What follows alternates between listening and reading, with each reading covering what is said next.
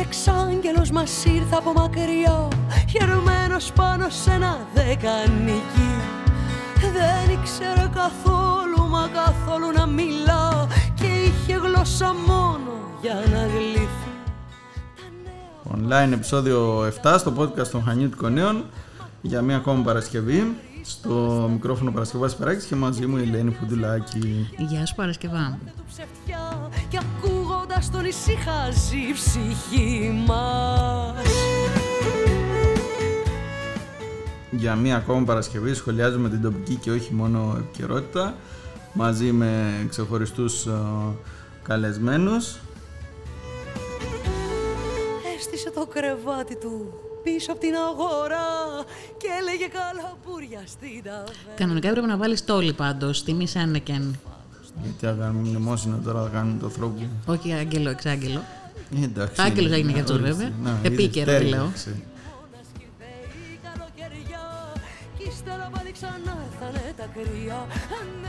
Πάντως για να μην το ξεχάσουμε μετά την Κυριακή έρχεται ο Ιωαννίδης, ο Αλκίνος, στην Τάφρο. Μμ, ωραία Αλλά επιλογή. ποιο είναι, πρόσεξε όμως, είναι πολύ... Γιατί είδα και εγώ που έγραφε Electric Solo και λέω τι είναι... Σόλο. Αυτός και η κιθάρα του. Όχι, είναι ηλεκτρικό. Είναι πολύ περίεργη η παράσταση. Την είδα στο YouTube ε, γιατί κάνει περιοδία. Και θα είναι πολύ ιδιαίτερο. Δηλαδή, μην περιμένει ο κόσμο που θα δει τον Ιωαννίδη που ξέρει ή που φαντάζεται. Είναι κάτι. Περνάει φάση ο καλλιτέχνης. Ενδιαφέρουσα.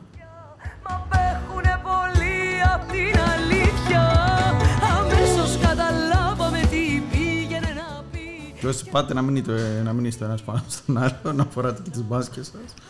Ναι, μο- να είναι εμβολιασμένοι θες να πεις. Να, Εκτός Ε, τις εντάξει, μάσκες, όσοι εκτός από τις μπορούνε. μάσκες. Γιατί υπάρχει ένα θέμα έτσι με αυτό το ρεύμα των αντιεμβολιαστών και έχω φρικάρει με αυτό που ακούω, με το Μωυσή, με το Μπαΐσιο. Τα ακούς εσύ φαντάζομαι. Ε, εντάξει, τι να σου πω τώρα. Εγώ έχω μία λύση. Μπορούμε να βάλουμε σαν ακραίο. Είδες που είπε ο Μακρόν, δεν είπε ότι θα πάμε μάλλον σε οριζόντιο εμβολιασμό. Δηλαδή ότι σε μια φάση του Σεπτέμβρη θα όλοι με το ζόρι θα εμβολιάζονται. Υποχρεωτικά δηλαδή. Ναι, να βάλουν έτσι όπως διαδηλώνουν, μπορούν να βάλουν φυσοκάλαμα να ακροβολιστούν οι εμβολιαστές στις πολυκατοικίες και να τους πετάνε τη φλουπ και να σου κάνουν το εμβόλιο χωρίς να παίρνεις χαμπάρι.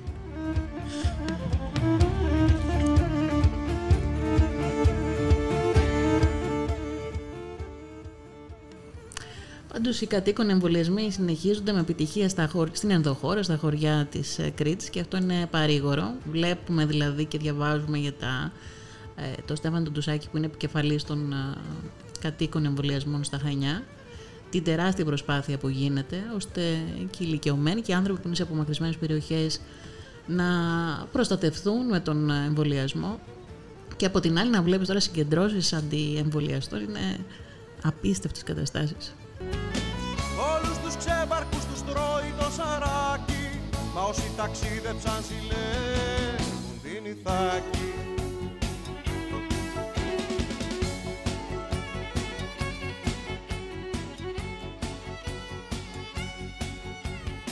Σε σένα πάντα θα γυρνώ κι αν δεν σου Το σημαντικό βέβαια δεν είναι να εμβολιαστούν μόνο οι κατοίκον οι ηλικιωμένοι στην ενδοχώρα, είναι να εμβολιαστούν και οι άνθρωποι που είναι γύρω από τον τουρισμό, οι εργαζόμενοι. Νομίζω ότι Ε, επιβάλλεται. κάτι που επισημάνθηκε και το πρωί της Πέμπτης από την επίσκεψη του Χάρη Θεοχάρη στο Ηράκλειο, του Υπουργού Τουρισμού, ο οποίος ουσιαστικά είπε ότι είναι βαρόμετρο για την πορεία του φετινού, της φετινής σεζόν, το πώς θα πάνε και οι εμβολιασμοί. Πέρα όμως από τα ξενοδοχεία και τα καταλήμματα υπάρχει και ένας κλάδος που έχει ιδιαίτερα έντονη δραστηριότητα, ειδικά στα Χανιά. Ναι. Είναι τα ακίνητα βραχυπρόθεσμης ε, χε- χρέωση, μίσθωσης, Βραχυχρόνιας μίσθωσης, ναι, τα Airbnb τα γνωστά. Ε, και έχουμε τη χαρά να μιλήσουμε με τον α, πρόεδρο του Πανελλήνιου Συλλόγου Διαστη- Διαχειριστών Ακινήτων, Πασιδά, τον Ανδρέα Χίου. Γεια σας κύριε Χίου. Καλησπέρα, καλησπέρα και στους ακροατές σας. Γεια σας κύριε Χιβού. Ε, οδεύουμε προς το τέλος του Ιούλη και θα θέλαμε να μάθουμε πώς κινούνται οι κρατήσεις για τα ακίνητα βραχυχρόνιας μίσθωσης στη χώρα μας όσον αφορά το υπόλοιπο του καλοκαιριού. Έχετε εικόνα; Ναι, βεβαίως. Ε, κοιτάξτε, μας φάνηκε από την αρχή ότι θα πήγαινε καλά η σεζόν. Βέβαια είχε ένα, ένα μικρό περιορισμό, είχαμε μόνο στις ε, κρατήσεις από την Αγγλία λόγω του περιορισμού που υπήρχε εκεί. Αλλά οι κρατήσεις γενικά δείχνανε από τον, ε, από το Μάιο και μετά ότι θα πηγαίνανε πολύ καλά, όπως και πήγανε πολύ καλά. Είχαμε αρκετές κρατήσεις για το καλοκαίρι. Γιατί πληρότητες μιλάμε δηλαδή; Κοιτάξτε, αυτή τη στιγμή οι πληρότητες για, ας πούμε, για το υπόλοιπο του καλοκαιριού μπορεί σε πολλές περιοχές να πλησιάζουν και το 90%. Μμμ. Δηλαδή είναι, είναι αρκετά καλύτερες ακόμα και από το 19% σε μερικές περιπτώσεις. Για την Κρήτη έχετε εικόνα; Και στην Κρήτη είναι ακριβώς το ίδιο. Ε, εκεί είναι, γύρω- είναι, είναι σίγουρα πάνω από 80%, 80-85% και συνεχώς ε, αυξάνει. Δηλαδή υπάρχει ακόμα και τώρα υπάρχει ζήτηση, είναι last minute δηλαδή σε μερικές περιοχές, ακόμα και τώρα υπάρχουν αρκετές κρατήσεις και δείχνει να πάει καλά και για τον Σεπτέμβριο και για τον Οκτώβριο, ακόμα αρχές Οκτωβρίου δηλαδή υπάρχουν αυτή τη στιγμή ζητήσεις.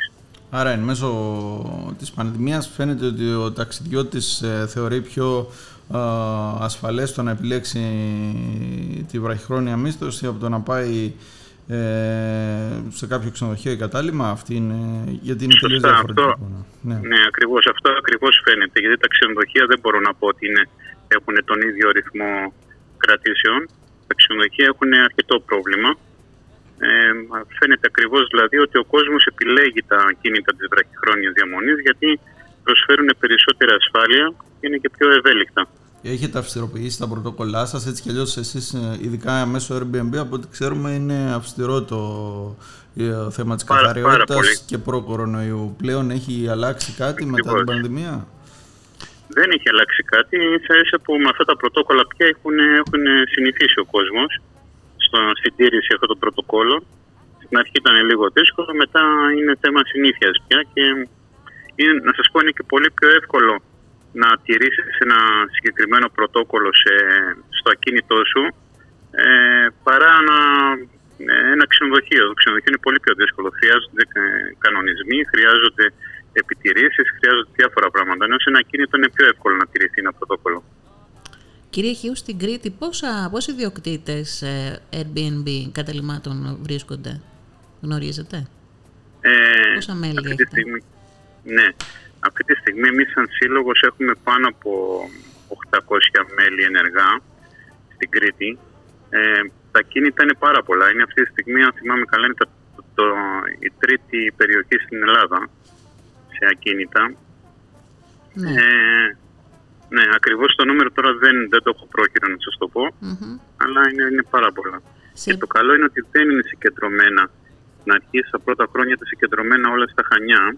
Τώρα έχει εξαπλωθεί και στην υπόλοιπη Κρήτη και βλέπουμε ακόμα και προορισμούς που, είναι, ε, που δεν είναι τόσο τουριστικοί να αναπτύσσονται συνεχώς κάθε χρόνο.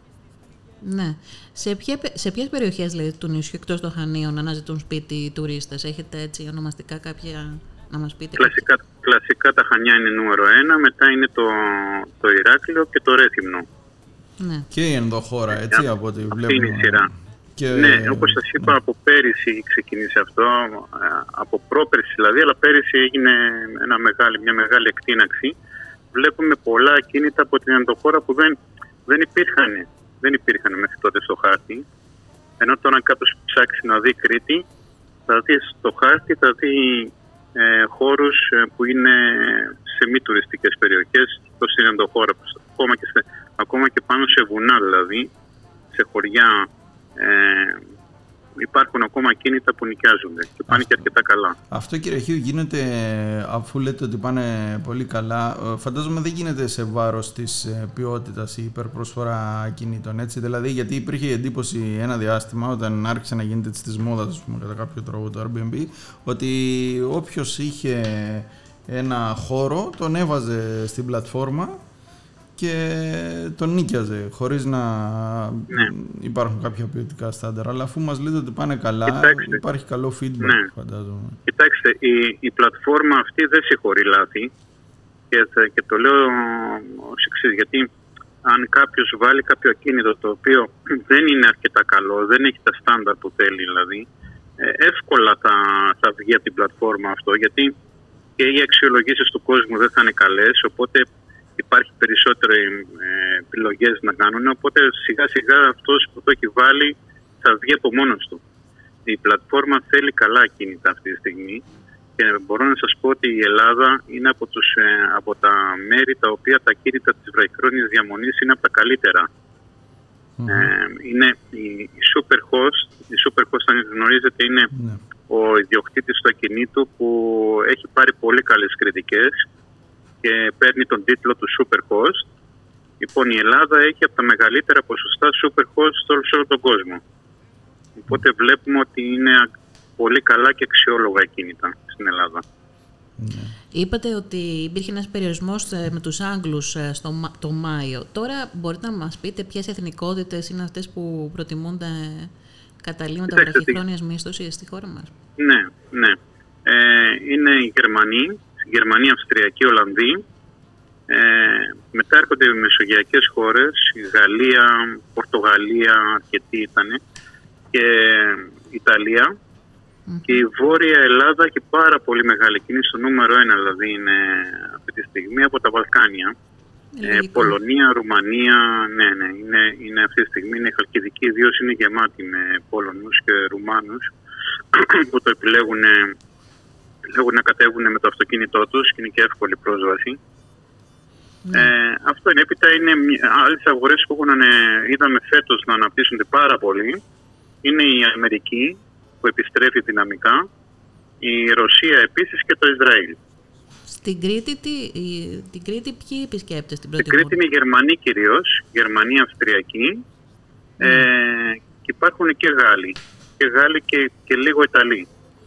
Ε, κύριε Χιού, φαντάζομαι, ε, επειδή φέτος στα Χανιά έχουμε πολύ μεγαλύτερο αριθμό πτήσεων ε, με low cost εταιρείες και σύνδεση απευθείας με περισσότερους προορισμούς, αυτό πάει φαντάζομαι πακέτο με την άναδο των κρατήσεων στις βραχυχρόνιες μισθώσεις, έτσι. Δηλαδή όσο ε, περισσότερες ε, πτήσεις υπάρχουν για ένα προορισμό όπως τα Χανιά απευθείας, τόσο ευνοϊκότερο είναι το, το κλίμα για τους ιδιοκτήτες ακινήτων, έτσι. Κοιτάξτε, αυτό, αυτό αποδεικνύει και το, αυτό που σας είπα και στην αρχή, ότι από νωρίς φάνηκε ότι θα πήγαινε πολύ καλά η Ελλάδα φέτος. Ε, αυτό το είδανε πάρα πολύ γρήγορα και οι αεροπορικές εταιρείες, γι' αυτό βάλανε και εν καιρός ε, προσθέσανε διάφορες ε, πτήσεις. Ε, οπότε βοήθησε και αυτό, βοήθησε πάρα πολύ και να δυναμώσει και η κίνηση προς αυτούς τους προορισμούς.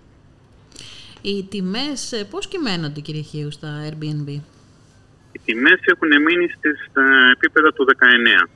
Δεν έχει γίνει καμία αύξηση από τότε, δηλαδή έχουν μείνει προ-πανδημίας και, και εμείς άλλωστε αυτό προτείνουμε και στα μέλη μας να κρατήσουν τις τιμές εκεί πέρα σταθερές ε, γιατί προβλέπεται πάρα πολύ καλή σεζόν, πολύ καλύτερη ακόμα από φέτος, προβλέπεται του χρόνου όταν όλο αυτό θα έχει κατασταλάξει λίγο της πανδημίας και του χρόνου ίσως είναι μια καλή στιγμή για να κάνουν, αν κάποιος έχει περιθώριο, να κάνει μια αύξηση στις τιμές.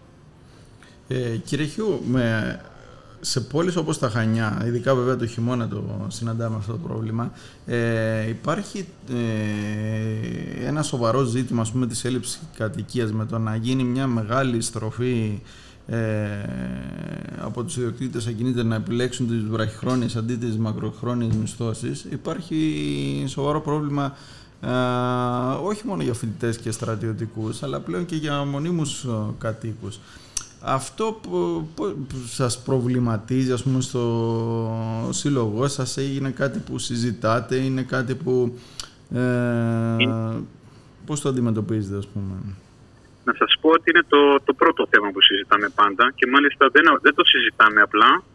Επειδή είμαστε και δραστήριος σύλλογος, δίνουμε και πολύ, και πολύ καλές λύσεις σε τέτοια προβλήματα. Αυτό ψάχνουμε πάντα να βρούμε μια λύση. Όταν, κάνουμε, όταν βλέπουμε ένα πρόβλημα, δεν το αναφέρουμε απλά ότι υπάρχει σαν πρόβλημα, αλλά μαζί προσφέρουμε και δύο-τρεις λύσεις σαν επιλογές.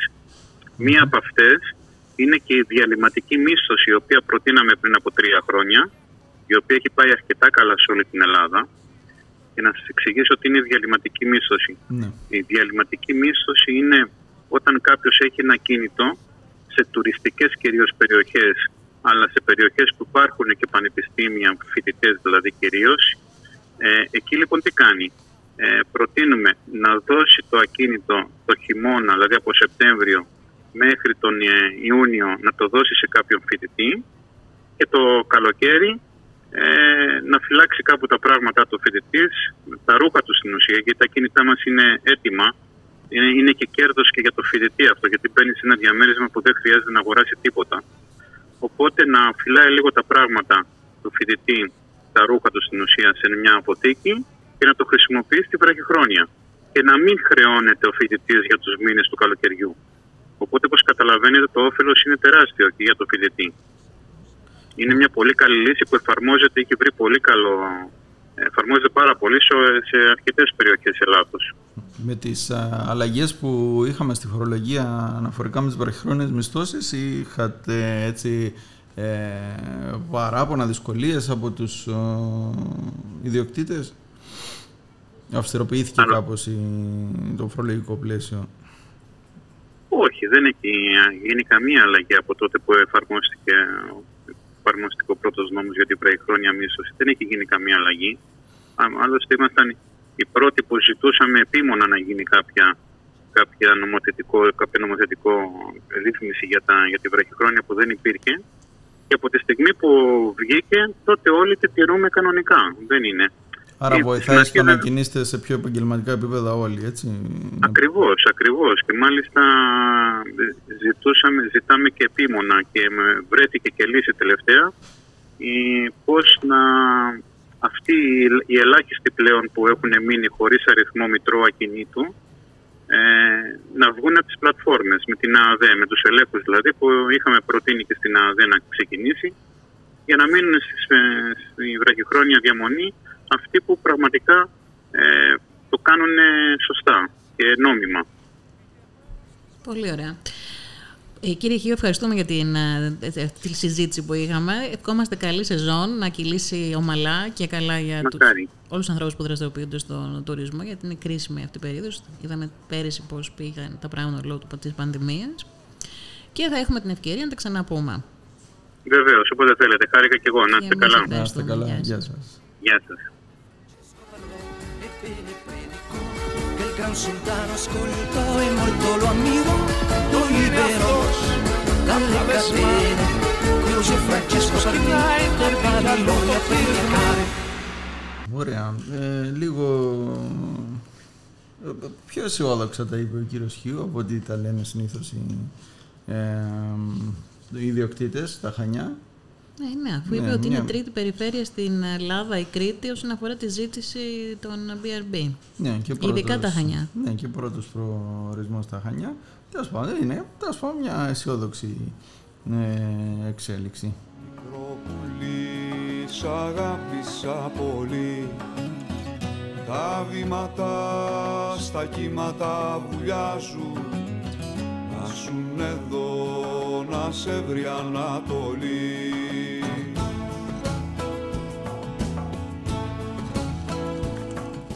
Και τώρα που λέγαμε για καλή είδηση, καμία καλή είδηση εσύ δεν ε, συνέλεξες σε αυτή Έχει πολλές. Από το χώρο του αθλητισμού πάλι, δεν ξέρω γιατί. Ναι. Είχαμε το Γιάννη τον το Κούμπο, αλλά τα ξέρεις καλύτερα εσύ να μας τα πεις, νομίζω. Όχι, εντάξει. Ναι. Εγώ ξε... στέκομαι σε ένα πολύ ωραίο άρθρο που βάλαμε σήμερα. Α, του Λιονάκη. Του Νίκο του Λιονάκη, που είναι ένας ναι. χανιό δημοσιογράφος του Αθηναϊκού Πρακτορείου Ειδήσεων και στην, ε, και στην Αυγή. Ε, που θέτει το, ε, το, θέμα έτσι στη σωστή του βάση νομίζω.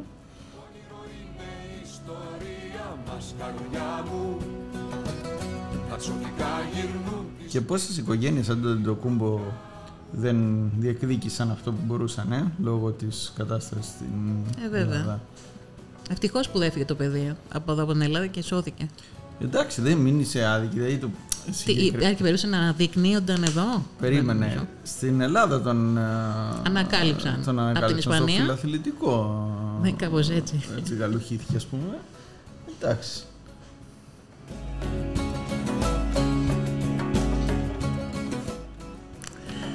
Είχαμε και καλά νέα, έχουμε, έχουμε, ελπίζουμε τουλάχιστον να έχουμε καλά νέα τους χανιώτες αθλητές που θα διεκδικήσουν ένα τρόπο στους Ολυμπιακούς, Ολυμπιακούς Αγώνες του Τόκιο 7 στο σύνολο. Ε, πότε είπαμε ότι είναι Ολυμπιακή αγώνες στο Τόκιο. Αυτούς τώρα δεν είναι, τον, τον Ιούλιο νομίζω, ναι. Δεν προλαβαίνουμε να πάμε. Δεν προλαβαίνουμε να πάμε. Όχι, όχι, δεν προλαβαίνουμε. Είναι και λίγο μακριά μου το Τόκιο. λοιπόν, είναι η Άννα Ιντιντουνάκη στην κολύμβηση, η πρωταθλήτρια, έτσι, πασίγνωστη. Ο Χρήστος ο Φραντζεσκάκη στη Σφυροβολία. Ο Παπαστάμου, φαντάζομαι. Ο Απόστολος. Ο Πολυχρόνος Τζορτζάκης στην Ποδηλασία. Ο Σκουμπάκης, ο Δημήτρης και ο Κώστας ο Γαλανίδης στο Πόλο. Και ο Μιχάλης Αναστασάκης και αυτός στη Σφυροβολία. Καλή επιτυχία στους αθλητές μας. Τι κοινό έχουν όμως όλοι εκτός από το συμμετέχουν στην Ολυμπιάδα, Ελένη; Τι κοινό. Για σκέψου και ότι είναι χανιώτες. Κάτι τους ενώνει. Δυσκολεύουμε τώρα, για βοήθησε με. Ότι κανένας από αυτούς δεν μπορεί να κάνει προπόνηση στα Χανιά. Α, δηλαδή η Ντουντουνάκη, ο Παπαστάμος, οι δύο πολίστες δεν υπάρχει πολυμητήριο αξιοπρεπές. Ε, ο, οι δύο σφυροβόλοι προπονούνται, είπαμε, στην Στα χωράφια. άμμο. Ο Τζορτζάκης στο ποδηλατοδρόμιο είναι εκεί που όποιος θέλει μπορεί να πάει βγάλει φωτογραφίες, να κάνει συσκέψεις να... κτλ. Αλλά άμα πάρουν κανένα βραβείο, ε; όλοι θα, θα φωτογραφηθούν μαζί τους. Ναι, αλλά και ένα, επειδή είχαμε και το Νίκο Λαντονάκη πρόσφατα τον Κώστα και τα έλεγε, πήρε και άλλα μετάλλια η, η Χαζίδη, έτσι. Το... Αλήθεια; Βεβαίως, το ανακοίνωσε ο ίδιος ο Κώστας την Πέμπτη το πρωί, νομίζω, ότι τέσσερα χρυσά μετάλλια και τέσσερα νέα πανελλήνια ρεκόρ. Μάλιστα. Φεύγει το πλοίο και μας χαιρετά Κλείνει το μάτι του και χαμογελά Αλλάξαν λέει τα σημεία της γης και από το χώρο της τέχνης είχαμε, τις λογοτεχνίες για την ακρίβεια, απονεμήθηκαν τα κρατικά λογοτεχνικά βραβεία και το κρατικό βραβείο πρώτο εμφανιζόμενο συγγραφέα δόθηκε στο Χανιώτη Μιχάλη Μαλανδράκη. Χωρίς μια σκιά, λες και έχει πάψει πια του κόσμου η καρδιά. Τον οποίο βέβαια εμείς από νωρίς κανένα τον είχαμε ξεχωρίσει, έτσι. να τα λέμε και αυτά. Ναι, είχε... Ο Γιάννης ο Καλογερόπουλος, πολύ ωραία στήλη που έχει στις ε, στις διαδρομές. Ε, διαδρομές και είχε παρουσιάσει το βιβλίο του Μαλανδράκη και του είχε πάρει όμως και μια συνέντευξη όπου μιλούσε για το νέο του βιβλίο. Και να που όμοιρε το βλέπεις κι εσύ Δεν φαίνεται στο χάρτη αυτό το νησί Ποιος ξέρει ποιος αλβάριζε στο γυαλό Εκτός όμως από τις ε, καλές ε, ειδήσεις, είχαμε και μια ακόμα τραγωδία, μια ακόμα γυναικοκτονία στη Φολέκανδρο. Μία μετά την άλλη, μετά την Καρολάιν στα γλυκά νερά. Θλιβερές ειδήσεις που δείχνουν ότι έχουμε πολλά βήματα να διανύσουμε μπροστά ως κοινωνία. Βλέπουμε ότι είναι γυναίκες νέες τα, τα θύματα και όλη αυτή η συζήτηση που έχει δημιουργηθεί για τις ε, γυναικοκτονίες είναι μια καλή ευκαιρία να μιλήσουμε με την ε, Ανέτα Μαρκογιαννάκη, ψυχολόγο, ψυχοθεραπεύτρια και συγγραφέα για την ε, βία κατά των γυναικών. Γεια σας κύριε Μαρκογιαννάκη. Καλησπέρα σας, ευχαριστώ πολύ για την πρόσκληση. Καλησπέρα. Έχουμε λοιπόν μια γυναικοκτονία μετά την άλλη. Ε, τα τελευταία χρόνια η βία κατά των γυναικών έχει γνωρίσει σημαντική αύξηση. Τα στατιστικά δηλαδή το, το δείχνουν. Ωστόσο υπάρχει ένας μεγάλος αριθμός θυμάτων που δεν θέλει ή που δεν μπορεί να φτάσει σε επαφή με τις υπηρεσίες υποστήριξης. Γιατί πιστεύετε ότι συμβαίνει αυτό και πώς μπορούν να ενισχυθούν ψυχολογικά αυτές οι γυναίκες; Ε, θα ήθελα καταρχάς να πω, να στείλω το μήνυμα ότι ο έρωτας και η αγάπη δεν σκοτώνουν. Αυτές οι κοπέλες λοιπόν ε, συνήθως ε, ελπίζουν ότι ο άλλος θα αλλάξει όμως όταν ε, όμως η βία κλιμακώνεται, πριν ξεκινήσει ο κύκλος της βίας, τα πρώτα πρώτα σημάδια έχουν φανεί. Είναι πολύ σημαντικό να γνωρίζουν λοιπόν τα κορίτσια, οι γυναίκες, ότι όταν νιώσουν μέσα τους από την αρχή ένα έντονο αίσθημα δυσφορίας, εγκλωβισμού ή φόβου, τότε θα πρέπει να ζητήσουν βοήθεια, να μιλήσουν σε ένα πρόσωπο εμπιστοσύνη ή σε κοινωνικές δομές του Δήμου ή στο 100 ε, τηλεφωνικές γραμμές ε, ή να φύγουν. Δηλαδή κάτι μέσα τους θα νιώσουν ένα φόβο, θα νιώσουν άσχημα. ε, και να μην ελπίζουν ότι θα αλλάξει διότι δεν είναι ο ψυχολόγος τους, δεν είναι η μητέρα τους, είναι ε, σύντροφος. Ε. Ε, είναι σημαντικό να έχουν μια ισότιμη σχέση. Ε, σημαντικά βεβαίως τα μηνύματα που δίνουν οι γονείς στην οικογένεια για το ρόλο της γυναίκας και το σεβασμό προς τη γυναίκα. Ε, γνωρίζουμε καλά ότι οι γονείς αποτελούν πρότυπα. Ποια είναι λοιπόν η συζυγική τους σχέση, τι βλέπουν τα παιδιά μέσα στο σπίτι, τι ακούν, τι παραδείγματα έχουν; Ε, ε, ούτε μία βρισιά στο σπίτι, ούτε καμία ξυλιά στον ποπό που ακούμε, ούτε μισό χαστούκι σε κανένα παιδί. Ε, μαθαίνουμε στα παιδιά μας λοιπόν μέσα στην οικογένεια ότι οι άνθρωποι μιλάμε, εξηγούμε, συζητάμε. Και είναι σημαντικό να λέμε στο γιο μας, ε, με τις μητέρες, έχω γιο, να σέβεσαι γέννο τη γυναίκα και να δίνουμε ε, στο γιο μας την ίδια παιδεία, το ίδιο συνέστημα και την ίδια κρυφερότητα που δίνουμε στην κόρη μας, να του επιτρέπουμε να, να κλάψει, να του επιτρέψουμε να έχει ε, συναισθήματα. Και να του πούμε ότι όπως και εσύ, έτσι και κάθε άνθρωπος από μια γυναίκα, από μια μάνα στον κόσμο. Σημαντικό βεβαίως να πω όσο αφορά τους σπίτι, ότι ε, είναι πολύ σημαντική από την άλλη συναισθηματική ασφάλεια του παιδιού. Πώς να θέλει την αγάπη. Αν νιώθει καλά με τον εαυτό του, ε, σε θέματα αυτοεκτίμησης, δεν χρειάζεται να προβαίνει σε χειριστικές ή κακοποιητικές συμπεριφορές. Και, εν πάση περιπτώσει, ο κάθε άνθρωπος έχει την ευθύνη της δικής του ζωής και αν παρατηρεί δυσκολία στη διαχείριση τη σημαίνει, ή έχει ευερεστητότητα ή τάση επιθετικότητα, τότε να απευθυνθεί σε ένα ειδικό. Mm-hmm. Υπάρχει και ένα στρεβλό πρότυπο, ειδικά επειδή αναφερθήκατε πριν κύριε Μαργαγενάκη, ειδικά στην Κρήτη υπάρχει ένα στρεβλό πρότυπο ας πούμε αρενοπότητας, πώς μεγάλωναν ειδικά τα παλιότερα χρόνια τα α, παιδιά τους, έτσι, οι άνθρωποι. Και όχι μόνο στην Κρήτη δηλαδή και σε άλλες ε, περιοχές ε, ε, της επαρχίας. Το οποίο δυστυχώς βλέπουμε ακόμα να συντηρείται μέχρι και σήμερα ειδικά στην ενδοχώρα. Ε, αυτό πώς θα μπορούσε να αντιμετωπιστεί, δηλαδή, γιατί ε, πλέον μέσα από δομές όπως τα σχολεία, ε, πώς αλλιώς μπορούμε να φτάσουμε ε, να αλλάξουμε αυτή την νοοτροπία; Έχετε πολύ δίκιο. Υπάρχουν πολλές κοινωνικές παθογένειες, πολιτισμικές ιδεολειψίες. Ε, είναι και κοινωνικο-οικονομικά τα αλλά αυτό που λέτε Δηλαδή και στα θέματα αλκοολισμού το παρατηρούμε εμείς οι ειδικοί. Έλα που είσαι άντρας, βάλει το δαχτυλάκι σου μέσα στο σπίτι με το κρασί και πιέσεις για να γίνεις άντρας και όλες οι γυναίκες είναι να μην χαρακτηρίσω κτλ. Αυτά θα πρέπει να σταματήσουν ε, επιγόντως.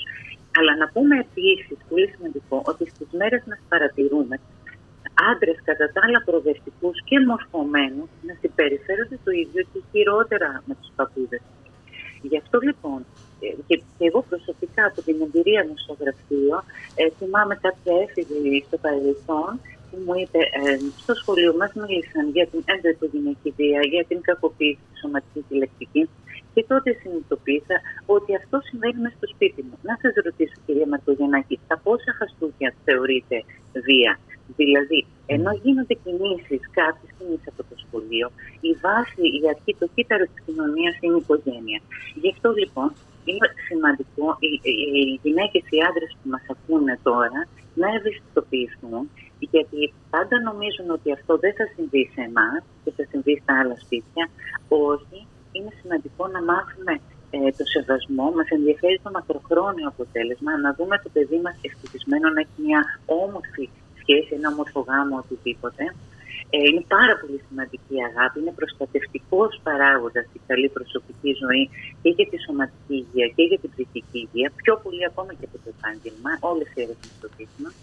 Επομένως, ε, είναι σημαντική μια ολιστική προσέγγιση, οικογένεια, σχολείο, κοινότητα. Σημαντική πρόληψη και ενημέρωση, ή τέχνη στο σχολείο, ή μουσικοθεραπεία, δραματοθεραπεία, το θεατρικό παιχνίδι, και δράσεις που να ενισχύουν τη συναισθηματική νοημοσύνη και την ενσυναίσθηση. Να μπαίνουμε δηλαδή στη θέση του άλλου. Ε, αλλά και η οικογένεια ακριβώς όπως είπα. Είναι πολύ σημαντική η συναισθηματική νοημοσύνη, ακόμα και από το IQ. Δηλαδή σε όλους τους τομείς το παιδί μας θα έχει μεγάλο ωφέλη στη ζωή του και σαν ε, στην προσωπική του ζωή και στην επαγγελματική του, αλλά και σαν μονάδα α, στην ανθρωπότητα στην κοινωνία να έχει συναισθηματική νοημοσύνη. Ε, ε, θα, θα, πρέπει δηλαδή να αλλάξει λίγο ο τρόπος σκέψης και η φιλοσοφία η στάση μας. Βλέπουμε να αυξάνονται αυτά τα περιστατικά. Το άγχος και η κατάσταση της μέρες μας καλπάζει. Ωραία. Δεν είναι κάτι που το λέμε θεωρητικά ή, φιλοσοφικά. Θα πρέπει όλοι να ευαισθητοποιηθούμε, να σπάσει πλέον αυτή η κοινωνική απομόνωση και η η σιωπή, η υποκριτική αυτή σιωπή που καλύπτει την κακοποίηση των γυναικών. Να μην κοιτάμε ε, τη δουλειά μας, ας πούμε, που λέμε ως γείτονες ή ως παρατηρητές τέλος πάντων. Αυτό εμείς το ονομάζουμε διάχυση ευθύνη. Αν ε, ένα βράδυ ακούσουμε ε, στον δρόμο αργά τη νύχτα κάποιος να χτυπάει μια γυναίκα στον δρόμο, είναι ένα τύχημα στον δρόμο, βγαίνουν στα μπαλκόνια οι άνθρωποι και λένε ε, εντάξει, άκουσα και άλλες πόρτες να ανοίγουν, όλο και κάποιος άλλος θα βρεθεί να παρέμβει, α κοιτάω τη δουλειά μα και τελικά δεν βρίσκεται κανένας. Να, να μπούμε στη θέση τους. Δεν θα θέλαμε κάποιος να βοηθήσει το παιδί μας. Να, να αναλάβουμε. Μας ενδιαφέρει το κοινό καλό. Μας ενδιαφέρει η συλλογική συνείδηση. Όχι μόνο η ατομική συνείδηση, ο εαυτός μου πώς εγώ θα είμαι ευτυχισμένη αν ο διπλανός μου τον βλέπω και έχει θέματα α, ψυχολογικά ή οικονομικά. Τώρα έχουμε το παράδειγμα με τον Αντετοκούμπο. Έχω τελειώσει τα παιδιά μου, το λέω στα παιδιά στο γραφείο. Είναι ένα φωτεινό παράδειγμα καλοσύνης, ταπεινότητας, αγωνιστικού πνεύματος. Όλοι για όλους. Δεν μπορεί ένας άνθρωπος να ευτυχίσει μόνος του. Θα πρέπει ή να είναι σε ένα βουνό αγρίμι ή να είναι Θεός. Η ευτυχία μου εξαρτάται από το κοινό καλό. Α, αυτό θα πρέπει να δείξουμε στα παιδιά μας. Από εκεί ξεκινάνε και εμείς να είμαστε ένα φωτεινό παράδειγμα. Και στον δρόμο που οδηγούμε τα παιδιά μας, να ξέρετε ότι στα τρία πρώτα χρόνια είναι σαν υγρό τσιμέντο. Οτιδήποτε πέσει πάνω, αφήνει το αποτύπωμα. Ε, τα παιδιά δεν κάνουν μόνο αυτό που τους λέμε, αλλά κυρίως αυτό που βλέπουν να κάνουν. Εάν εμείς οδηγούμε στον δρόμο και βρίζουμε και μιλάμε με άσχημα λόγια ή υποτιμητικά, αυτό θα το αναπαράγουν.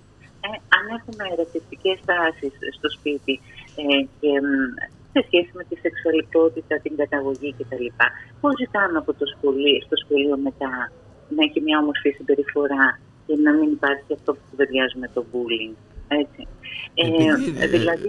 ε, πάντως, ε, έτσι όπως το περιγράφετε, είναι ουσιαστικά καταρρύπτεται και η τέλος πάντων το ψευδοεπιχείρημα που λένε συνήθως οι θήτες ή οι άνθρωποι που τους υποστηρίζουν, ότι δεν μιλάμε ούτε για την κακιά ώρα, ούτε για παθολογικές καταστάσεις αυτά τα άτομα. Είναι κάτι, μια βιότητα που χτίζεται ας πούμε μέρα με τη μέρα στον ψυχισμό τους μέχρι που κορυφώνεται με ένα έγκλημα, έτσι. Δηλαδή δεν μπορούμε να μιλάμε ότι «Α, θόλωσα, ξέρω εγώ». Δεν είναι κάτι που σου συμβαίνει αν είσαι ένας νορμάλ άνθρωπος.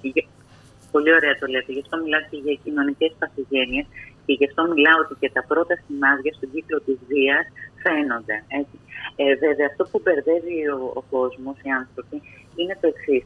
Άλλο ο βαριά ψυχικά ασθενή που πάλι από ψυχική ασθένεια σε ψυχική ασθένεια εξαρτάται. Δεν σημαίνει ότι όλοι οι άνθρωποι ψυχικά ασθενείς έχουν ε, βίαιη συμπεριφορά. Υπάρχουν όμως και στην, σε νευρωσικό επίπεδο κάποιες διαταραχές προσωπικότητας που δεν είναι για, αναγκαστικά για αγωγή, για φάρμακα. Ωραία.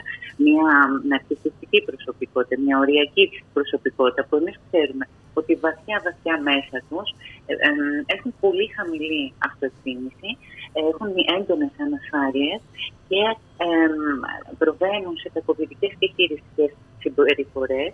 Ε, Όμως δεν είναι αυτό δικαιολογία. Όχι, δεν είναι δικαιολογία. Δεν υπάρχει κακιά στιγμή, ε, γιατί είσαι άνθρωπος. Όταν βλέπεις τον άλλον και φέρει ε, και κλαίει, και, πώς το συνεχίζεις και προχωράς στο έγκλημα. Ε, είναι βαθιές πεπιθήσεις, είναι βαθιές ε, είναι το σύστημα αξιών. Δεν υπάρχουν δικαιολογίες σε αυτά τα πράγματα. Και πολύ σημαντικό να ακούσουν οι άνθρωποι, να ακούσουν οι γυναίκες, δεν αλλάζουν. Αυτή η ελπίδα ότι ναι, θα τον αγαπήσω, θα κάνω υποχωρήσει, ε, θα δίνω τόπο στην οργή, ε, δεν πειράζει και τα Τι συμβαίνει, κοιτάνε συγγνώμη πολύ έντονα, ε, να μπορεί να παραθελούν, δεν ζω χωρίς σένα ή να απειλούν, έτσι. Όχι, θα βλέπουν τα πρώτα σημάδια, κάτι πρέπει να γίνει. Και στο σύνολο γενικά να σταματήσουν ε, να φοβούνται οι γυναίκες πώς θα επιστρέψουν το βράδυ στο σπίτι τους, ε, ε, αν θα έχουν μαζί τους τα κλειδιά τους, πώς είναι δημένε και όλο αυτό. Δεν είναι δυνατόν το 2021 ε, να προχωράμε στην επιστήμη και ε, να συνεχίζουν αυτά τα φαινόμενα. Τα πάντα ξεκινούν από το σπίτι μας. Κυρία Μαρκογιαννάκη, από την εμπειρία σας στο ιατρείο σας, έχετε δει να υπάρχει μια αύξηση ε, περιστατικών ενδοοικογενειακής βίας κατά τη διάρκεια της καραντίνας στην πανδημία; Ναι, δυστυχώ. Το έχω παρατηρήσει αυτό. Διότι υπήρχε πολύ έντονη ε, πίεση ψυχολογική και συναισθηματική. Ε, δεν υπήρχε η εκτόνωση να κάνουν τις δραστηριότητες τους, υπήρχε ανασφάλεια και οικονομική και επαγγελματική. Ε, όσοι είχαν και παιδιά και με την τηλεκπαίδευση με το επανεβάζουν των παιδιών ακόμα χειρότερα, πράγματα που υπήρχαν κάτω από το χαλί και δεν τα είχαν ε, κουβεντιάσει, βγήκαν στην επιφάνεια. Ε, πραγματικά υπήρχαν έντονες διαφωνίες, πάγωμα, κλείσιμο, θυμός κτλ. Δηλαδή τα περιστατικά που είδα είτε μέσω Skype, μέσω ε, για συμβουλευτική θεραπείας ζεύγους, ναι, ήσταν αυξηθεί. Όμως, στις ε, υπόλοιπες περιπτώσεις, δεν μιλάμε τώρα για γυναικοκτονία και για ε, τέτοιου είδους βία, δεν το συζητώ καν. Στις υπόλοιπες περιπτώσεις είναι σημαντικό να αυτό παρατηρούμε τον εαυτό μας, να καταλαβαίνουμε αυτή τη συνειδητότητα που λέω.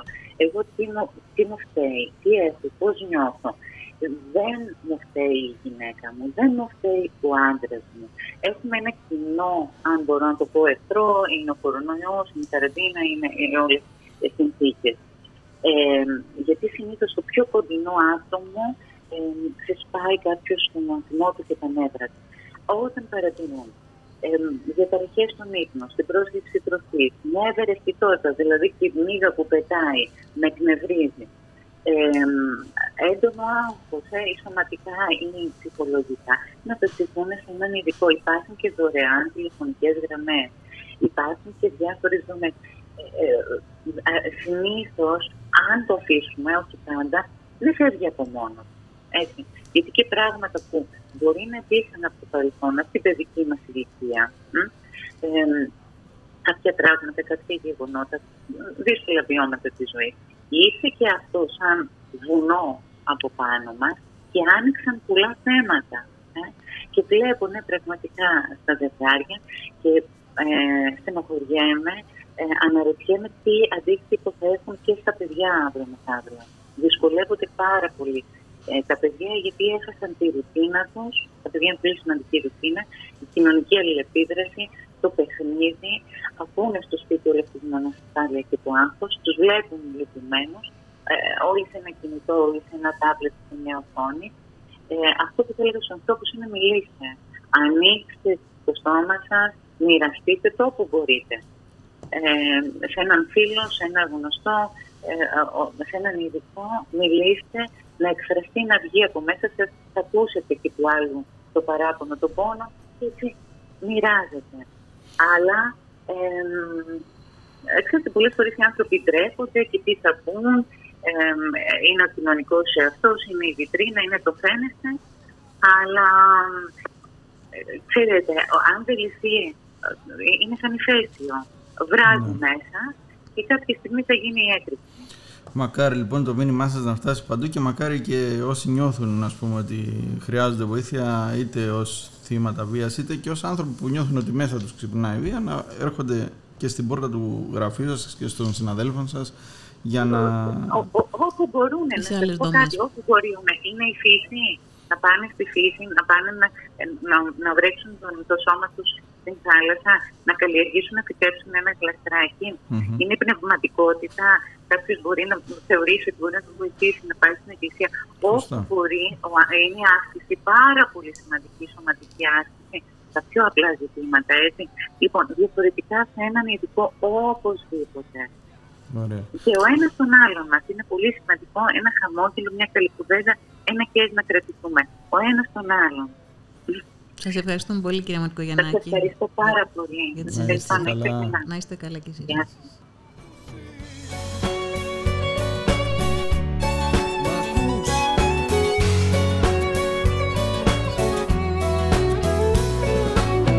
Από χώρες μακρινές, από πολύ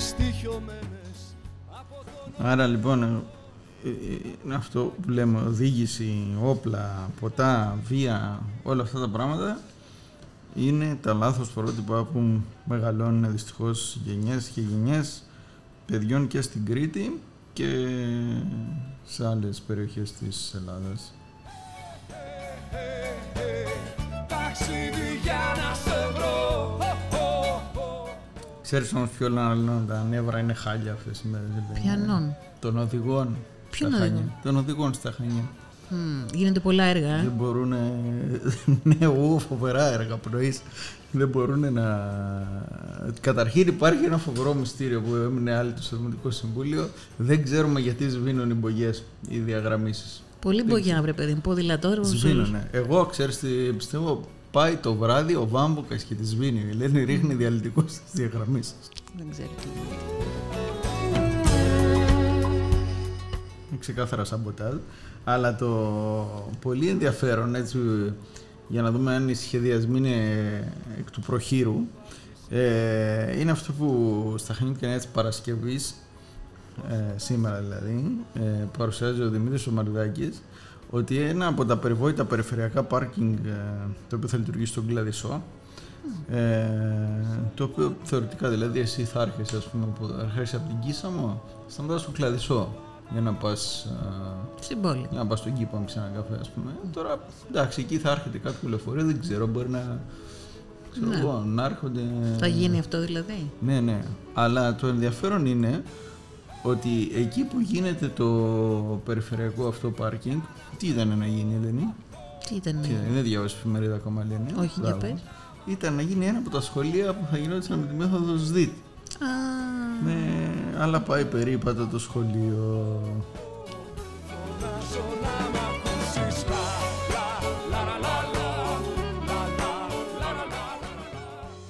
ε, δήμαρχοι πάνε και έρχονται, αλλάζουν οι σχεδιασμοί, αλλάζουν οι μελέτες. Έχει συνέχεια φαίνεται όλο αυτό.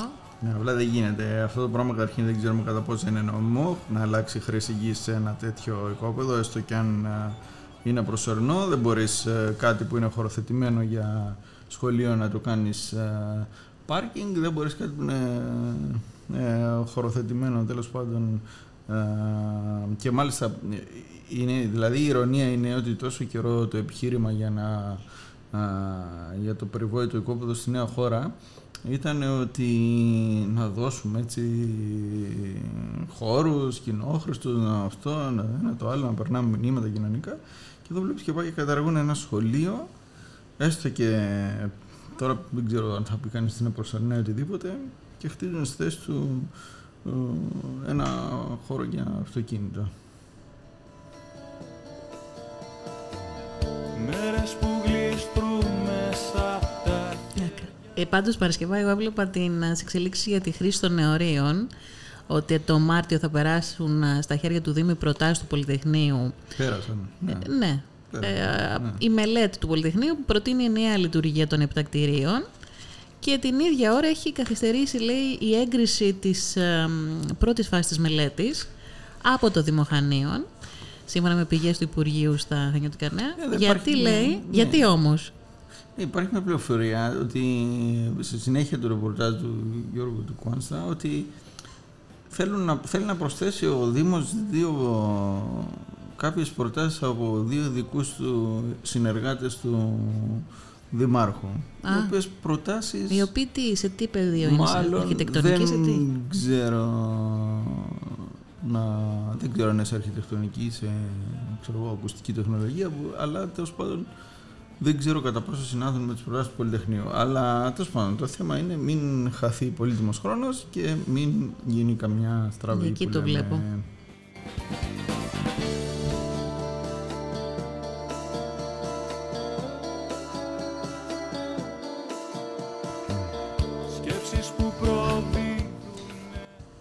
Ε, την, άλλη, την ίδια ώρα βλέπεις ένα άλλο ιστορικό μνημείο, το μνημείο του Φρουρίτζεδίν, να καταραίει, δεν τους ενδιαφέρει, ούτε το Δήμο, ούτε την περιφέρεια, σου λέει σιγά μην το διεκδικήσουμε τώρα. Βέβαια, αν πέσει ένα, μια κακοκαιρία, ένα χειμώνα, θα, θα γίνουν κροκοδίλια δάκρυα εκεί Γιατί, στο... τι θα γίνει, θα πάει κανείς να διαδηλώσει για το Ιτζεδίν ή θα πάει να γίνει καμιά μαζική κινητοποίηση, η πορεία στα Χανιά για, τους, ε, για το Τζεδίν; Σιγά. Γιατί έχει δύο όψεις το νόμισμα, έτσι. Δεν ήταν κανένα να διαρριγνεί τα ημάτια του για το ε, Αν ήταν στο Ηράκλειο όμως. Ε, αν ήταν στο Ηράκλειο, εντάξει, θα ήταν κάτι πολύ πιο κοντά. Είπαμε, τα έχουμε πει αυτά. Ό,τι μπορεί να δει από το, παράθυρο, από το παράθυρο του Περιφερειάρχης λύνεται εύκολα. Τα άλλα είναι δύσκολο.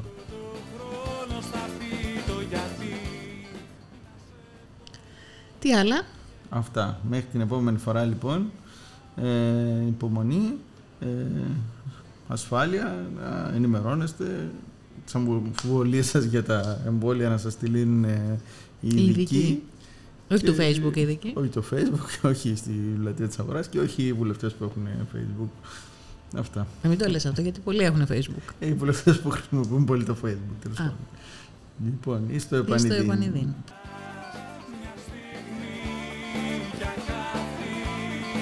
Ο χρόνος θα πει το γιατί να σε δω